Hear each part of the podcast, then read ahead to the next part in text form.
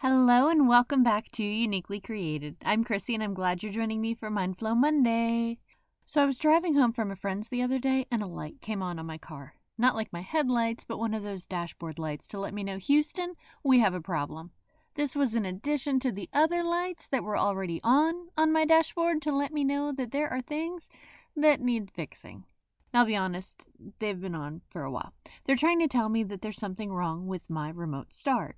But since my car has continued to start with a remote, I've been ignoring that because obviously it's not really a problem.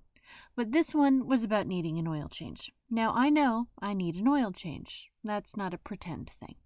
But I guess I'm now in the danger zone. I have it scheduled, so now I just have to make it to Thursday without running out of oil. I'm down to 15%, so I feel like my odds, they're pretty good. I like that my car tells me that. It lets me know if it's something that needs immediate attention or if it's something I can continue to ignore. I'm not big into car maintenance, so I don't know all the things. I feel like my husband took that on when he married me. With this ring, I thee wed, and take on all of your car maintenance issues. I'm not sure if he was aware of that, but he should have been. It's just part of the deal that comes with me. I do many things. I don't do cars. But I do like that my car tells me how long I have to go. So now I have 15%. And then I don't know, I run out of oil. I don't know what happens when you run out of oil. I'm guessing it just stops moving. I mean, I think that's what happens when you run out of gas. Like, it just stops going places. And yes, I wait for that light to come on too. Luckily, my car will tell me down to the miles how many more I can go. Don't worry, I play it safe. I try not to go below 10 miles left. You know what doesn't come with those warning lights? Us. We have no warning lights to come on to let us know when we're ready to have a potentially big issue. That we're about to run on fumes or that our engine is about to blow up. There's no percentage that says that you have this much to go until you are empty. So often we just go and go and go, and we don't take proper care to make sure that we don't run out. We can think that we're invincible until we're not. But it's completely preventable. We all know the story of Jesus feeding 5,000, but there's a verse before it that speaks to care. Jesus looked at the disciples who'd been caring for others, and he knew that in order to care for others, they needed to care for themselves. Look at Mark 6:31.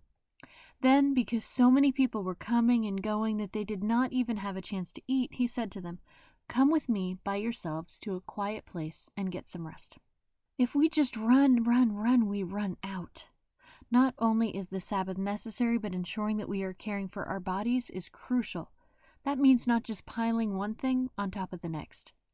I love schedules. I love to do lists. Sometimes looking at my to do list helps me because it helps me evaluate if I'm taking on too much. Do I have things to do today that I can move to tomorrow? Do I have things on here that someone else should be doing? I'm not talking about dumping things on other people, but are there things that I could be raising someone else to take on? A leader I can be developing? because God didn't assign me to do everything on my own, but to be part of a body. In Matthew 11, 28 through 30, Jesus says, Come to me, all who are labor and heavy laden, and I will give you rest. Take my yoke upon you and learn from me, for I am gentle and lowly in heart, and you will find rest for your souls. For my yoke is easy and my burden is light. Jesus' ways are not man's ways. He will not call us to more than is healthy. If we're picking up too much, that's probably our own doing.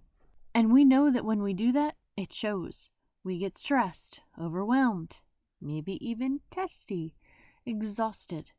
These should be our warnings for us to make changes, to evaluate where those changes need to be made.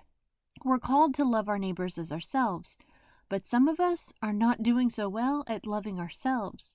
Because as much as we may want to accomplish, we're also called to run the race that's set before us. And that race is not a sprint. We need to make sure that we're taking care of ourselves and being alert to notice when we're tired, needing more care, needing extra time with God. Because we don't have warning lights. We don't have things that pop up to say you only have 10% left and then you are out of gas. But we need to be aware of our own condition. We need to take care of ourselves and not ignore the warning signs that show us when we're not. Thanks for joining me today. Remember, you can always find more uniquely created on Facebook or Instagram. And if you know someone who you think would like this podcast, pass it on. Have a great week, and I'll talk to you soon.